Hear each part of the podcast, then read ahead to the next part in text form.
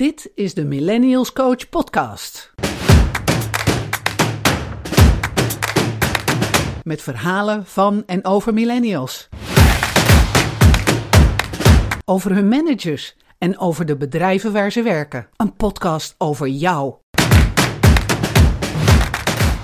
Iedere maandag laat ik je een nieuwe aflevering of coaching horen over persoonlijke en professionele ontwikkeling, over management en organisatievraagstukken en over bedrijfsgekkigheid. Wil jij ook leren hoe je jezelf beter kan ontwikkelen en in je kracht kan staan? Luister dan naar deze Millennials Coach podcast. Mijn naam is Marion Gijsler. Ik ben Millennials Coach.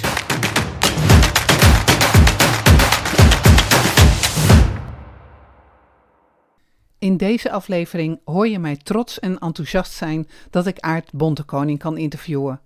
Vanaf het moment dat ik mij in Millennials als groep ging verdiepen, kwam ik zijn naam en zijn werk tegen. En ik vond dat ik niet geloofwaardig door kon zonder met hem van gedachten te wisselen te hebben over hoe hij tegen generaties aankijkt. In dit interview hebben we het over zijn eigen generatie, de protestgeneratie. Hoe hij is begonnen, over de ouders van de millennials, over de millennials zelf en over de tips die hij de verschillende generaties wil meegeven. Heel veel luisterplezier.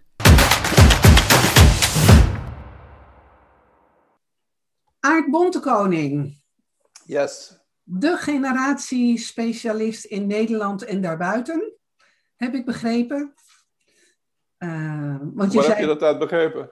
Nou, yes, ik heb een andere podcast eh, met jou daarin beluisterd. En toen zei je, ik ben de enige die dit, uh, die dit onderwerp bestudeerd heeft op de wereld. die erop gepromoveerd is, ja. Die erop gepromoveerd is, inderdaad. Tot mijn stomme verbazing. Ja. ja. De mijne eigenlijk ook, maar... Ik denk dat jij de meest moderne mens in dit land moet zijn. Hoezo?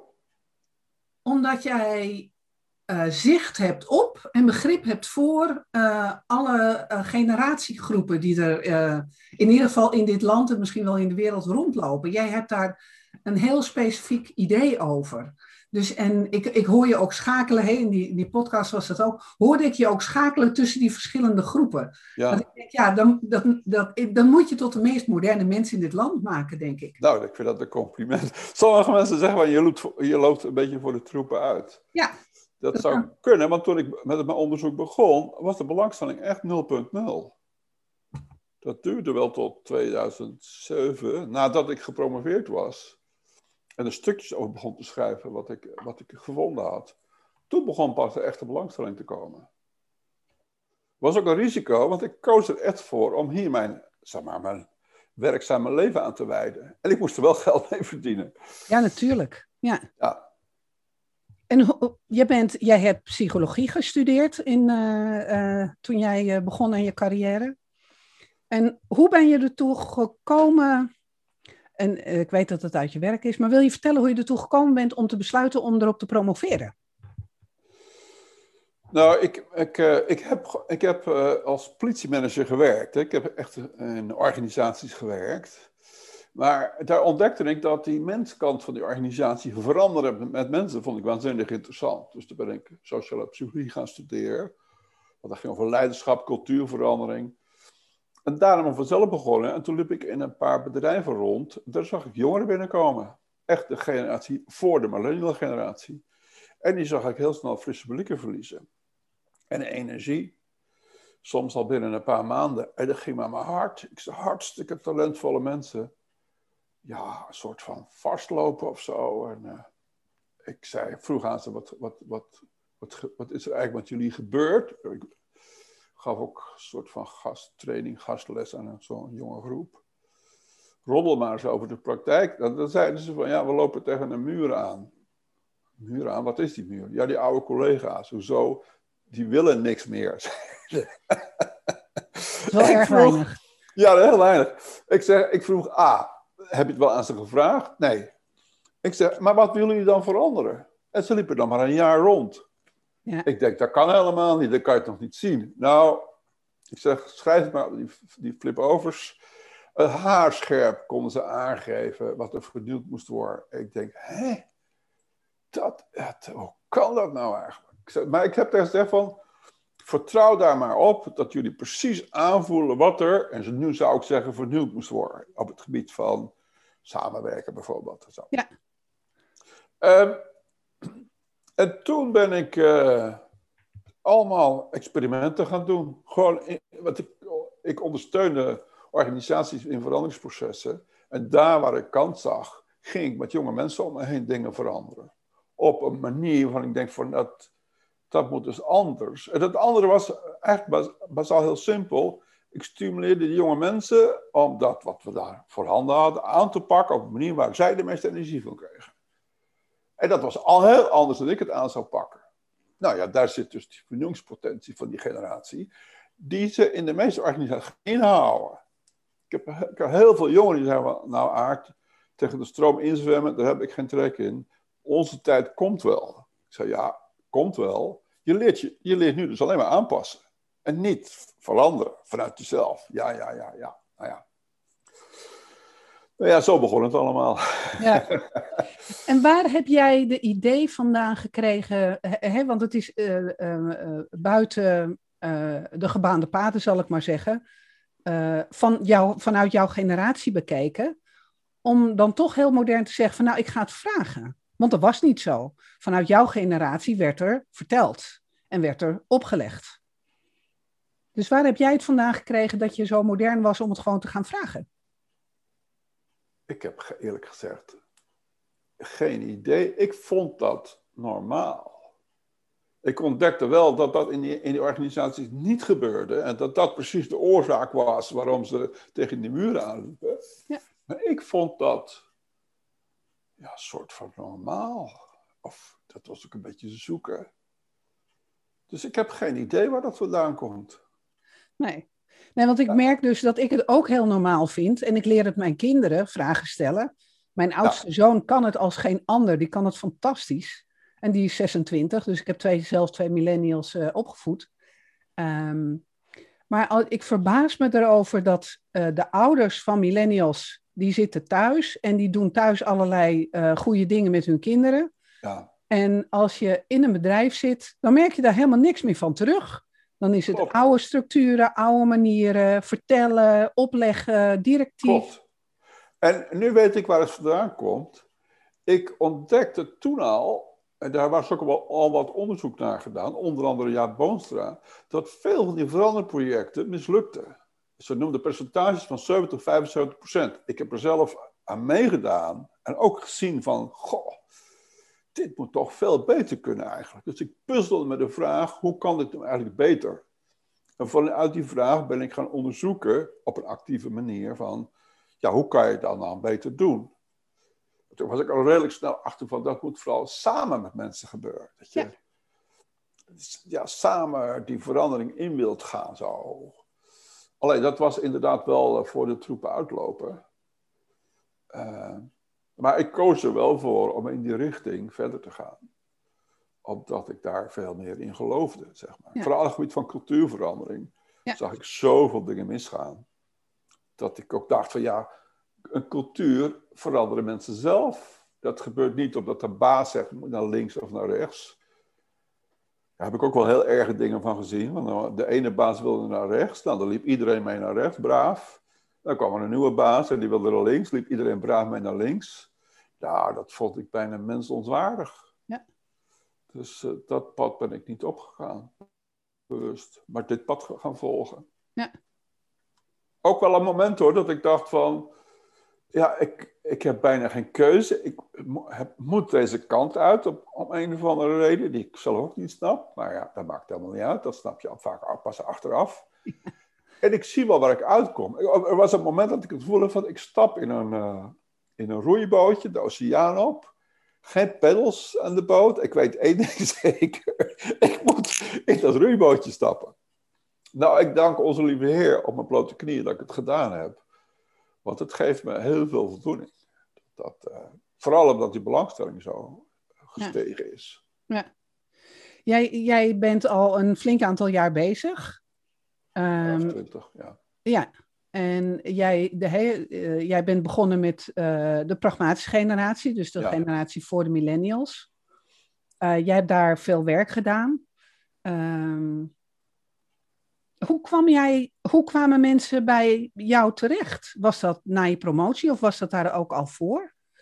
Hoe, hoe, hoe kwamen mensen aan jou? Organisaties? Dat, een beetje mond-op-mond reclame, eerlijk gezegd. En ik heb altijd steeds gedacht van dat wat ik doe, moet ik zo goed mogelijk doen. Dat moet, is, moet mijn reclame zijn. Dus dat, en dat groeide. En dat was denk ik in die periode, daar weet ik zo uit mijn hoofd niet meer, dat, uh, dat die, die topmensen, die bedrijven ook wel zagen dat er een soort misfit zat tussen de jongste generatie en de rest.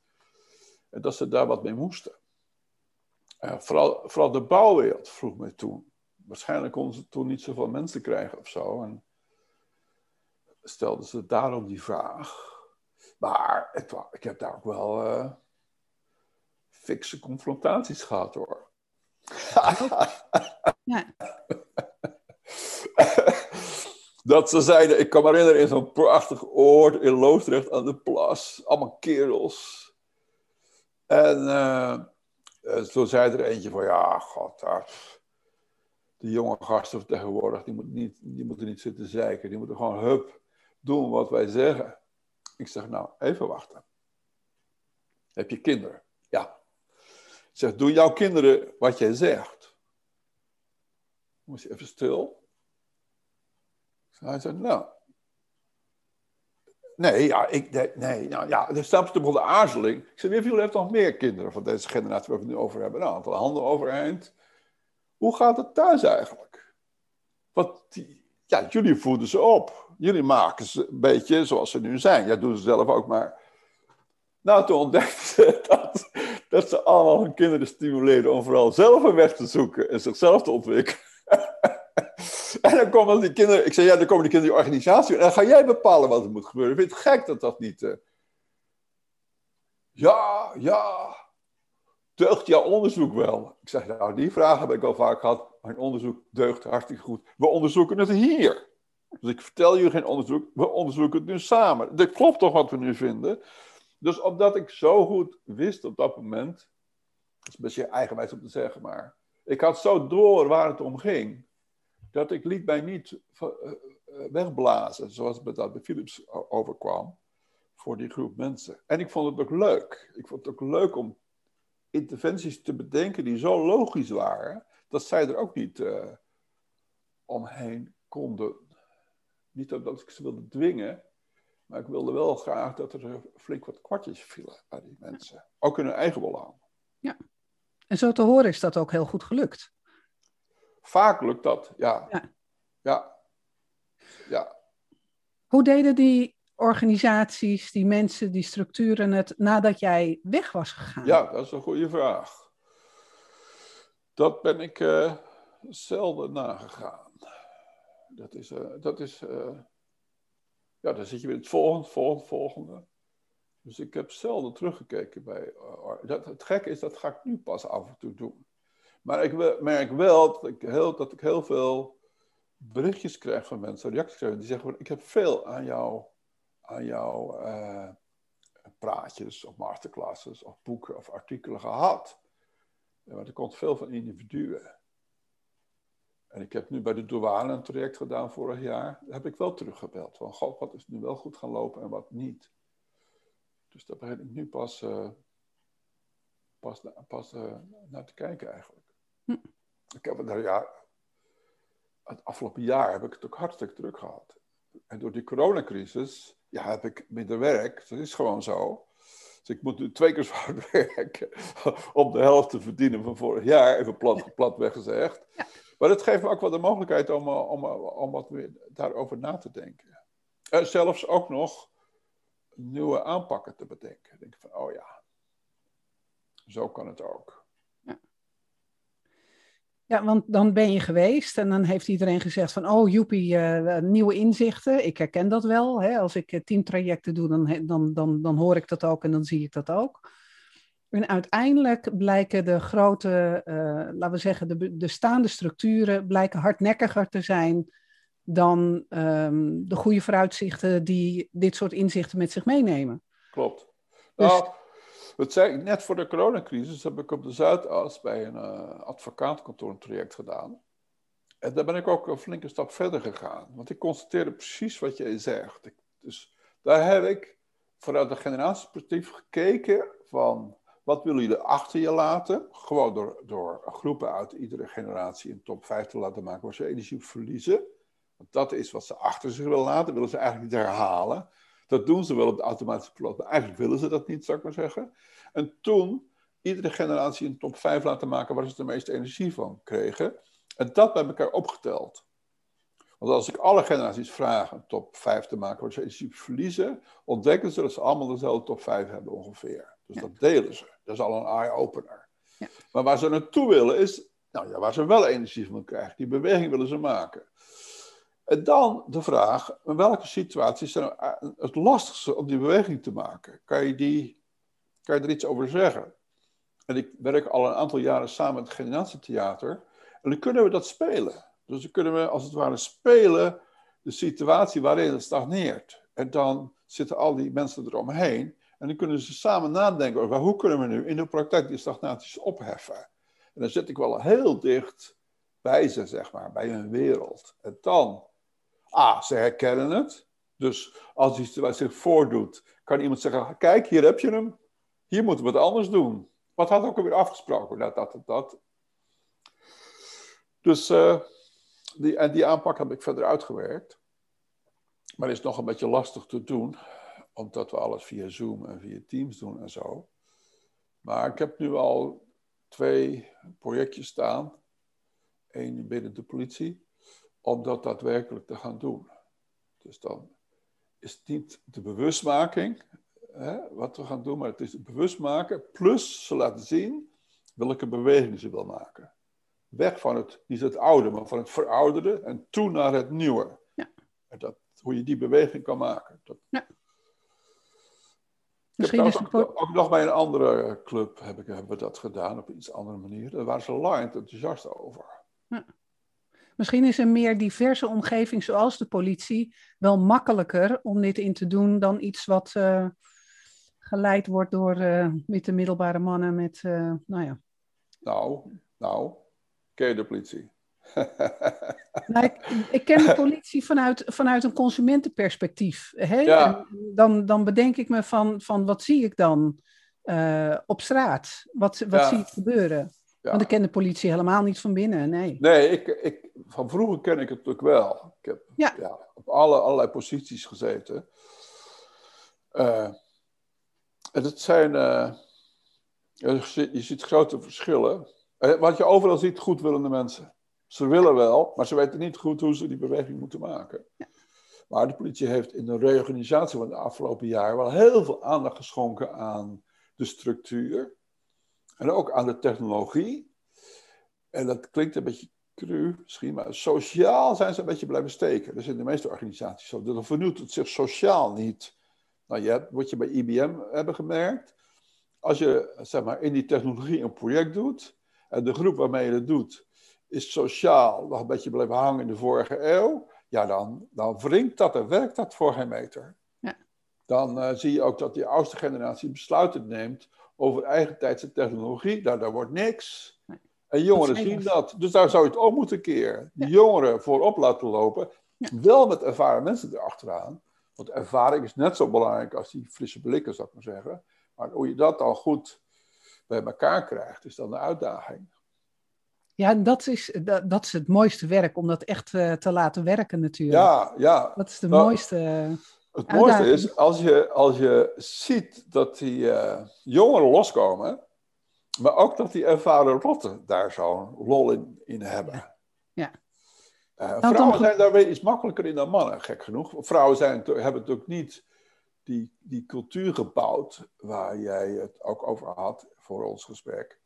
Die, dat poldermodel, zeg maar, met die, met die structuren, die, die top-down, dat top-down veranderen. Dat is echt door mannen ontwikkeld. Ja. Niet door vrouwen. Nee. Maar door vrouwen ook wat makkelijker ook connecten met millennials. En ook wat makkelijker die coaching rol op zich nemen. Hm. Een man zegt soms van, joh, doe nou maar zo. Dan komt het wel goed. dat slaat helemaal niet aan. Nee, ik, eh, nee. nee, daar word ik ook een beetje, krijg ik ook een beetje vlekken van in mijn nek. Ja, dat kan me voorstellen. Ja, ja, ja. Zo heeft het natuurlijk heel lang gewerkt. Ja. ja. En als jij kijkt. Ja, en als jij kijkt naar de, de, organisaties waar jij nu in terechtkomt, welke structuren zie jij dan nog? Want ik heb het idee dat we nog steeds met de restjes zitten van de stille generatie, die uiteindelijk uh, um, de boel moesten opbouwen na de oorlog en die, de die toen eigenlijk heel veel structuren al hebben neergelegd. Ik heb het idee dat we daar nog steeds mee zitten en dat het ook wel lastig is. Ik, uh, mijn beeld is dat uh, de protestgeneratie na de Tweede Wereldoorlog de grootste invloed heeft gehad op organisaties die zich daarna gevormd hebben, samen met vakbonden en zo. Ja. Heb ik ook tussen gezeten. Hè? Als ja. jochie, ik, op, op mijn negentiende werkte ik al op straat bij de politie. Dat, dat, ja. En al op mijn twintigste dacht ik van, goh, uh, die autoritaire baas, dat mag wel wat anders. Weet je hoe, ze, hoe die bazen toen deden? Hele aardige mannen hoor. Dan deed je je mond open. Dus ja, heb ik hem wat gevraagd. Oh, ja. Zo met zo'n blik, zo'n autoritaire blik. Ja. En hield je je mond. Ja. En als wat, het initiatief kwam, je moet niet als je zelf begint te praten tegen iemand. Nee, als ze je wat vroegen, dat zijn die oude als ze je wat vragen, moet je antwoorden, maar je moet niet uit jezelf beginnen te praten. Nou ja, Stel je dat voor. leverde zoveel reacties op bij mij en mijn generatiegenoten. Dat met vakbonden hebben we het werkoverleg ingevoerd en gesprekken tussen managers en de medewerkers over het werk. En, uh, en dat, duurde, dat, dat, dat, dat duurde wat tien jaar voordat het een beetje op gang kwam. Maar die protestgeneratie heeft heel veel invloed gehad. En die uh, uh, hebben niet echt opengestaan. Ook rond 1995, 19, 2000 niet, toen ik dat allemaal zag. Dat ze energie verloren voor jongeren. Niet uit onwil, maar waren ze totaal niet gewend. Die waren zo gewend dat ze de baas waren. Ja. Het was, wat zij zeggen, nou, dat werd gedaan, er werd naar geluisterd. Ja. Dus dat... En, en, toen kwam de pragmatische generatie, want daar ben jij mee begonnen. Die kwam in ik... de 90 jaar die organisaties binnen, die nog heel sterk bestuurd werden door de protestgeneratie. Klopt. Ja. En toen kwamen de jonkies, dat, de jonkies van die tijd, dat zijn de veertigers van nu. Um, uh, en wat ik je daarover hoor vertellen, is een beetje hetzelfde als wat de millennials die ik spreek op dit moment, die zeggen ongeveer hetzelfde als wat zij toen zeiden. Ja. Dan denk ik, dan is er niet zo heel veel veranderd nog. Ja, en klopt. is veel werk te doen. Nee, die, wat je ziet in de meeste organisaties is dat die pragmatische generatie heeft zich aangepast aan die protestgeneratie. He, bijvoorbeeld in vergaderingen, dat begint nu een beetje te veranderen gelukkig maar. Heel lang was dat een van de grootste energieverslinders voor jongeren. Maar dan deden, gingen ze wel meedoen. Zeggen we, nou ja, dan passen we ons maar aan. Dus als, als, als twee of drie jonge generaties zich aanpassen aan wat er gedateerd is. Ik heb het niet over aanpassen, ik heb het over aanpassen aan wat er gedateerd is. Wat energie wegneemt bij iedereen. Ja, dan veroudert zo'n organisatie. Ja. En daar hebben veel uh, bedrijven en ook ministeries en gemeentes nu last van. Dat neemt energie weg bij jong en bij oud. Ja. Is er één oplossing, is er één richtlijn te geven aan, generatie, nee, aan bedrijven, organisaties in zijn algemeenheid om dit te ondervangen, denk jij? Ja, ja. En wat is dat dan? Vanuit het generatieperspectief, hè, er kunnen andere wegen of perspectieven zijn, maar vanuit het generatieperspectief is de weg, alleen die weg is op zichzelf zo anders dan ze gewend zijn, dat je onderzoekt waar een generatie, en dat hoef je niet bij die hele generatie te doen, stel dat er 300 mensen zijn, heb je maar een clubje voor negen nodig uit iedere generatie, om te laten verkennen van waar krijgen jullie nou de meeste energie van? Dan krijg je die top 5. Daar zitten de generatieverschillen. Als je die top 5 waar ze energie van krijgen, vergelijkt met wat er aan de andere kant zit, waar ze energie op verliezen, wat er verouderd is, zie je precies dat dat, dat, dat de updates zijn. Vaak het tegenovergestelde van uh, waar ze energie op verliezen. Ja. Ja, wat, ik, wat ik eerder zei, er zijn jongeren van, we vinden het zo vaag. Nou, maak het maar concreet. Dat is het tegenovergestelde. Dus niet vaag praten, zodat, zodat iedereen het ermee eens is, tot puntje bepaald komt en het concreet wordt. Dus dat hield ze in die stand van die vaagheid. En jongeren brengen ze dan naar de concreetheid, door gewoon vragen te stellen. En te, en te schetsen, goh, bedoelen jullie dat? Ja, ja, ja, dat bedoelen we. Oh, nou, dat is concreet, nu stappen we het. Dus dat aanpassen heeft uh, slecht gewerkt voor en de jongeren, en die organisaties, en voor die oudere generaties. Ja. Hoe, het is helder als ik het zo schets, dat, die, ja. dat je heel goed met mensen die beweging in beeld kan brengen. Ja, mensen willen toch graag ook een beetje weten van hoe ziet dat er dan uit. Dat het iets concreter wordt. Maar dan staat het op papier. En de kunst is om het te doen. De kunst is om het te doen. Dat vind ik een hele mooie uitspraak. Ja. Dat is waar. Ja. ja. En de, de drang en de, de, de, de trekkracht van het verleden is zo ontzettend groot.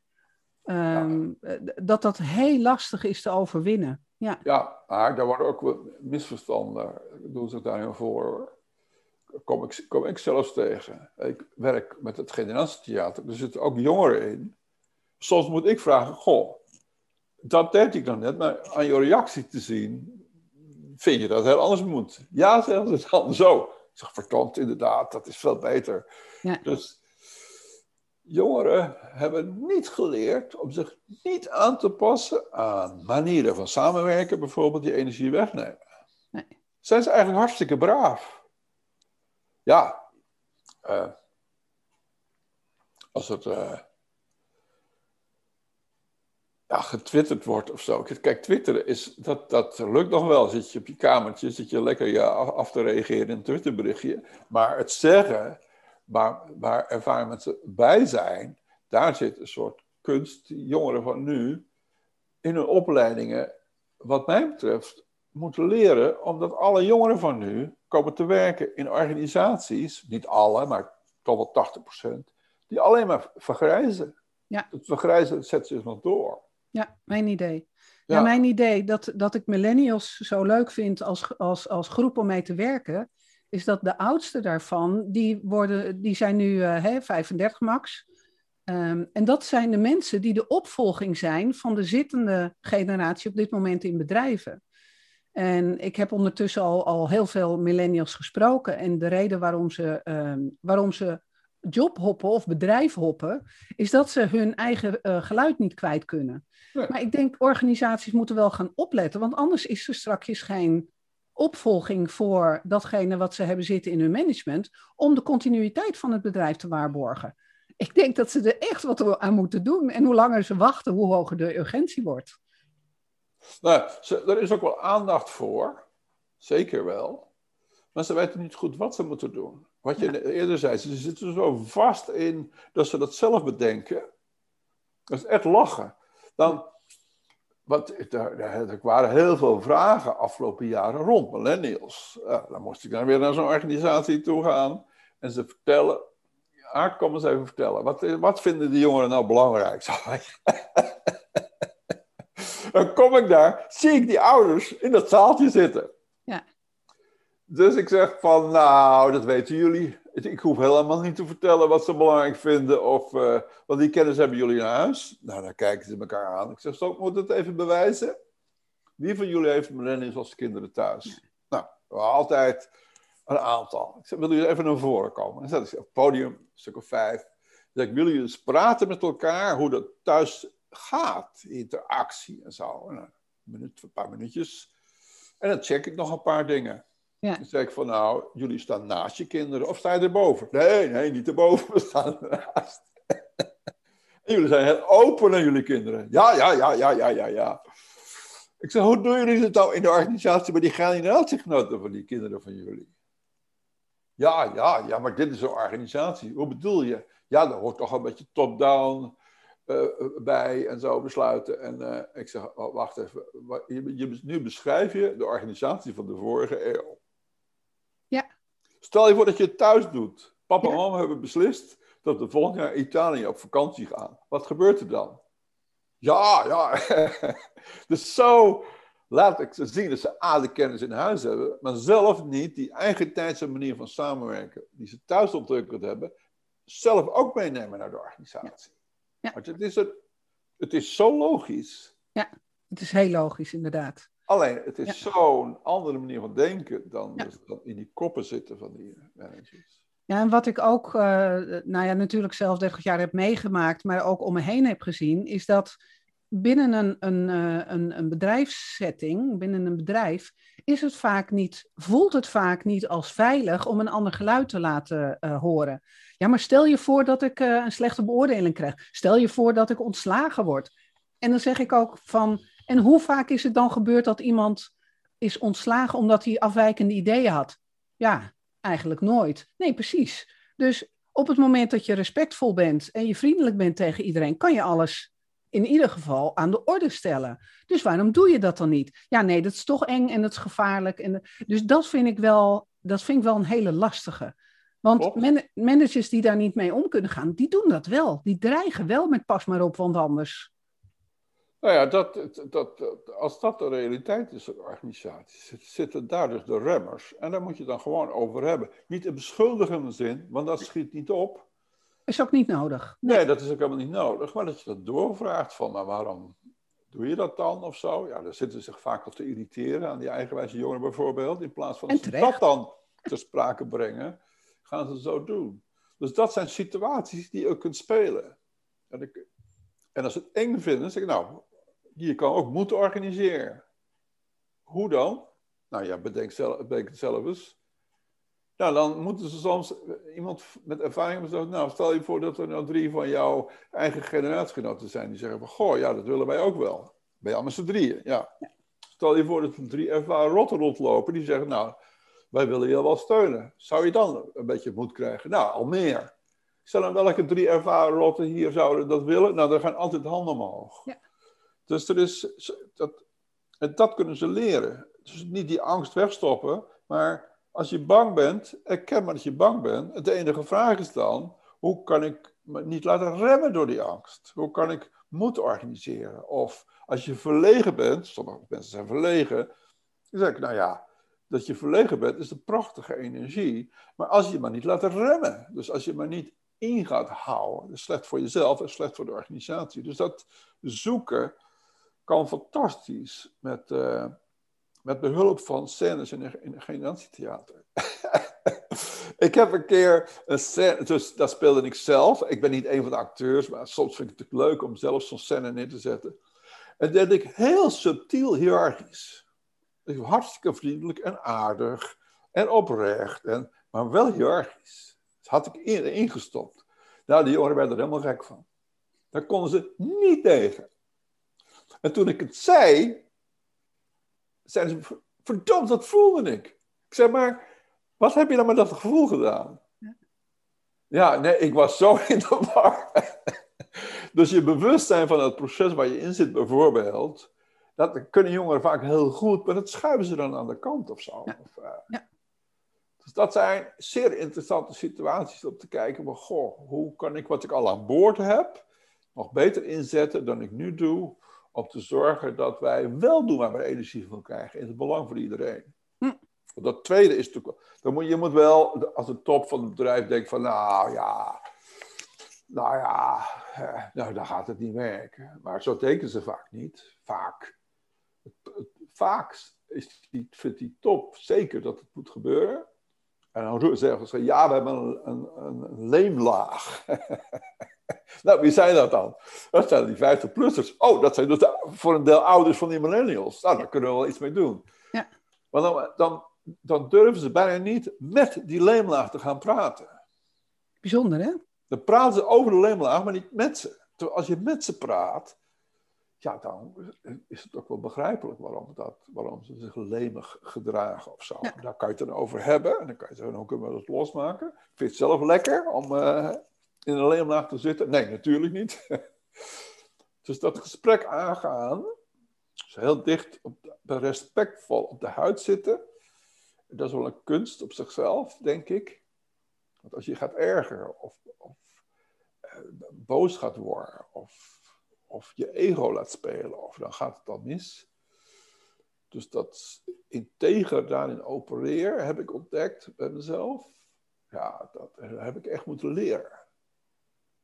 Weet je ik dat gedaan heb? Nee, vertel eens. Oh. Ja, leuk. Uh, je hebt uh, uh, die Bikram yoga. Heb je er wat van gehoord? Nee. Dat is een hele actieve vorm van yoga. Ik, ik, ik vond yoga altijd een beetje slap. Maar toen wandelde ik Hartje Amsterdam. Er was een nieuwe hype, Bikram yoga. Dat zijn iets van 26 oefeningen in een ruimte van 40 graden. Nou, dat, dat, dan, als je niet dicht bij jezelf blijft, ik zeg het heel simpel, als je niet dicht bij je adem blijft, dan flikker je gewoon om. Dus je moet heel dicht die adem bij jezelf houden. Dus heel erg dat, dat, bij jezelf komen om die oefeningen goed te kunnen doen. En dat is, uh, daar heb ik wel een paar jaar over gedaan. Dat klinkt gek, maar uh, zaten er toch weer laagjes tussen van, uh, van egoïsme of, of toch hangen aan status, ik noem maar even iets. Of dat je dat dan ontdekt. Als je heel dicht bij jezelf komt, is net als je ontdekt dat er allemaal denk tussen jou en, die, en de mensen in zitten, zou ik maar zeggen. Je snapt wel wat ik bedoel, hè? Ja.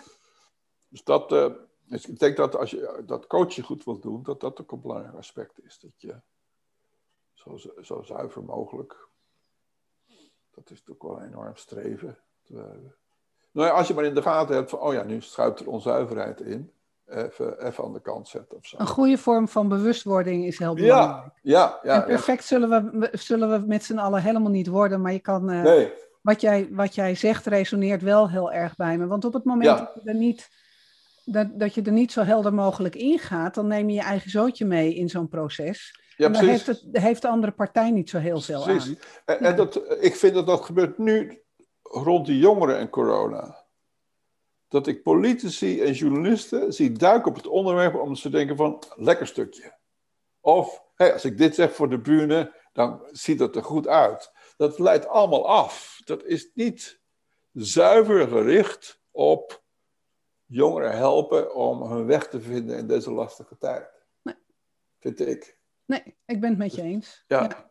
Het, is gewoon, het is gewoon heel vervelend voor iedereen. En uh, uh, ja, weet je, ik spreek met ze en ik heb uh, uh, mensen in het traject die nog niet eens afgestudeerd zijn. Ja. En, die gewoon met, en iedereen heeft ook, wat, die, hè, wat jij ook net zei, iedereen heeft ook een beetje de tijd om na te denken over van alles. Jazeker. Ja. Dus het is wel een goed moment om, om het gesprek aan te gaan, maar de omstandigheden zijn niet ideaal. Dat, nee. dat sowieso.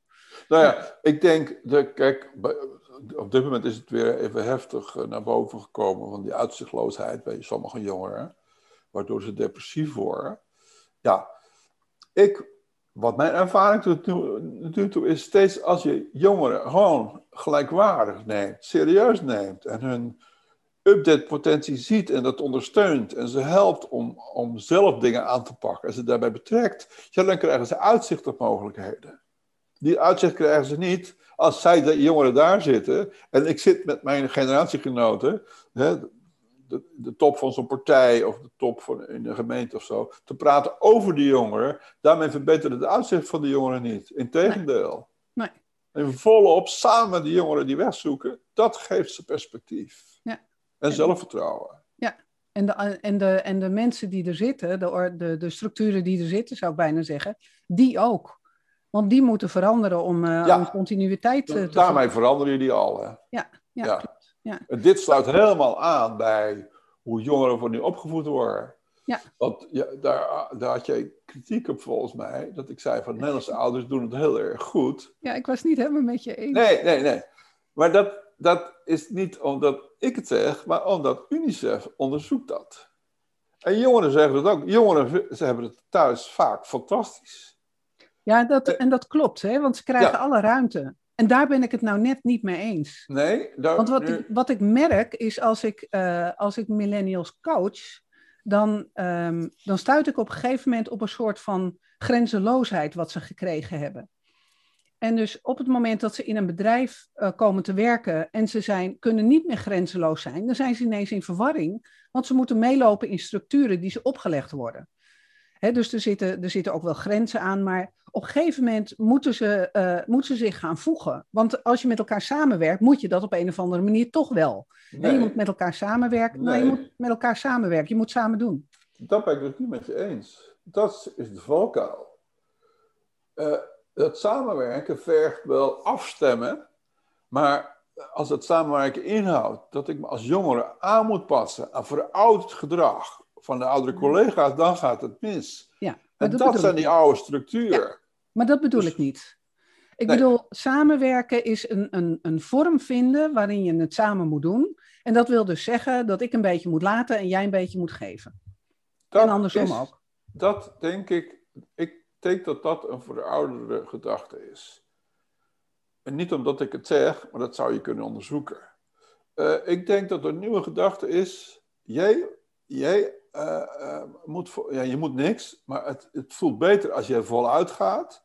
En het voelt ook beter als ik voluit ga. Dan komen de verschillen wel beter tevoorschijn. Maar dan is het de kunst om die verschillen te overbruggen. En bij elkaar op te tellen. Zodat jij voluit kan gaan en ik. Dan haal jij het beste uit jou en ik het beste uit mezelf. En we helpen elkaar daarbij. Ja. Dat, dat is iets. Dat gaat over diversiteit eigenlijk. Ja. Het thema inclusieve organisatie is, is, begint hot te worden. Ook psychologische veiligheid. Dat gaat over psychologische veiligheid. Ik voel me vrij om te doen waar ik de meeste energie van krijg. En ik steun jou om te doen waar jij de meeste energie van krijgt. En als het flink gaat verschillen, ja, moeten we dat niet gaan inhouden. Kijken of we het kunnen combineren. Of we het samen kunnen brengen. Dan wordt het rijker. Dat is, uh, is volgens mij uh, de toekomst. Een goede oplossing, ja. Zou jij. Nou ja, dat klinkt, dat, ik zeg niet dat het makkelijk is. Nee. Maar ik zeg, dat, ik zeg wel dat we eigenlijk geen keuze hebben. Als we dat dit niet doen, dan uh, worden we arm, sociaal arm. Ja. In plaats van rijk. Ja, dat ben ik met jou eens. Ja, dat klopt. Als jij nu nog een, um, als jij nu een tip zou moeten geven aan de millennials, hè, de jongeren die nu in de bedrijven komen, niet de hele jonge jongeren, maar de, hè, de, de millennials. um, wat voor tip zou jij hun geven om, um, om zich senang te kunnen voelen in de organisatie waarin ze zitten of waarin ze terechtkomen? dat ze zich heel erg bewust zijn, worden van waar ze wel energie van krijgen en geen energie van krijgen. Dat ze zoveel mogelijk hun projecten, hun werk doen op een manier waar ze wel energie van krijgen en daar steun voor organiseren. En steun organiseren betekent, je vraagt echt aan andere mensen, ook vaak aan ervaren mensen, wil jij mij helpen om, van die, om te ontsnappen aan die 9 tot 5 cultuur die, die, die we hier hebben bij dit waterschap, ik noem maar even iets. Ik vind het zo idioot. Dus ik wil eigenlijk gewoon beginnersmarket wanneer ik denk, nu heb ik energie. En stoppen waarvan ik denk van nou, nou is het op. Wil jij me helpen om dat voor elkaar te boksen? En uh, ik wil met een groepje jonge mensen dat gewoon gaan doen. Want jullie praten er steeds over. En dat gepraat erover, nou, daar word ik al helemaal kriegel van. Dus ik wil dat gewoon gaan doen. Dus wil je mij daarin steunen? Nou, dan gaan een aantal mensen zeggen, ja, dat is goed. Daar steun ik jou wel in, bijvoorbeeld. Ja. Dus laat je niet afremmen. Slecht voor jezelf en slecht voor de organisatie. Ja.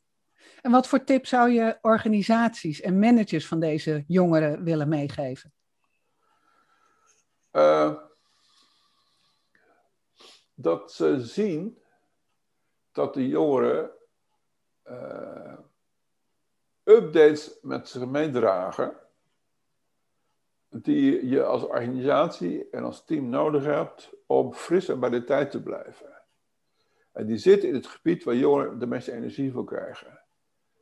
Dus dat is heel anders dan inhoudelijk de discussie aangaan over de vraag of ze zich nog wel of niet vrij moeten voelen of zo. Nee, als ze wel energie krijgen van die vrijheid,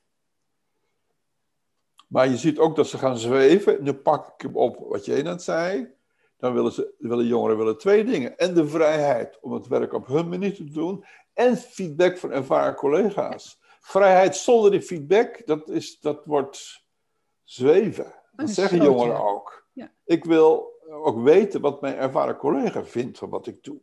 Dus die vinden als het ware hun eigen weg met de feedback van de collega. Ja. En op het moment dat ze de grens van de eigen cultuur overgaan, hebben ze de meeste steun nodig bijvoorbeeld, bijvoorbeeld dat ze. Ik heb nu net uh, bij een groot bedrijf onderzoek gedaan met jongeren. En die zei: dan zit ik eens een vergadering. En ik weet één ding zeker: mijn onderwerp komt pas over drie kwartier als ik een beetje mazzel heb. Dan zit ik hier de hele tijd bij. Ik zei, wat zou je het liefste willen doen? Gewoon aan het werk. Ik zei, dan ga je toch gewoon aan het werk. Dan zeg je toch tegen mensen, nou, ik heb mijn laptop meegenomen. Want over drie kwartier ben ik pas aan de beurt. Dus ik zit lekker te werken. Dus dan moet eens kijken wat er gebeurt. En het, het mooiste is als je dat doet met een paar uh, uh, generatiegenoten. En niet in je eentje. Nou, nou ja. Dus dan... Uh, dat die ruimte pakken en die ruimte zoeken. En zo aldoende die, die over, de, over de bestaande routines heen nieuwe manieren van werken, eh, samenwerken te ontwikkelen. Dat is de kunst. Ja, mooi. Ja. Ik wil daar graag mee afsluiten, want ik vind dat ook een mooi einde. Mooi. Ehm, ik wil je heel, heel erg bedanken voor je, voor je tijd. Ik vond het echt. Uh, ik heb ook uh, veel geleerd. Ik weet oh, ja? zeker dat de. Ja, zeker. Oh. En, en ik weet zeker dat de luisteraars naar deze podcast uh, daar evenveel en nog meer, hoop ik, uit zullen halen. Dat hoop ik ook. Hoop dus dank voor je tijd. Ja, heel graag gedaan. Ik vond het super leuk om te doen. Leuke vragen ook. Dankjewel. Dankjewel. Doeg.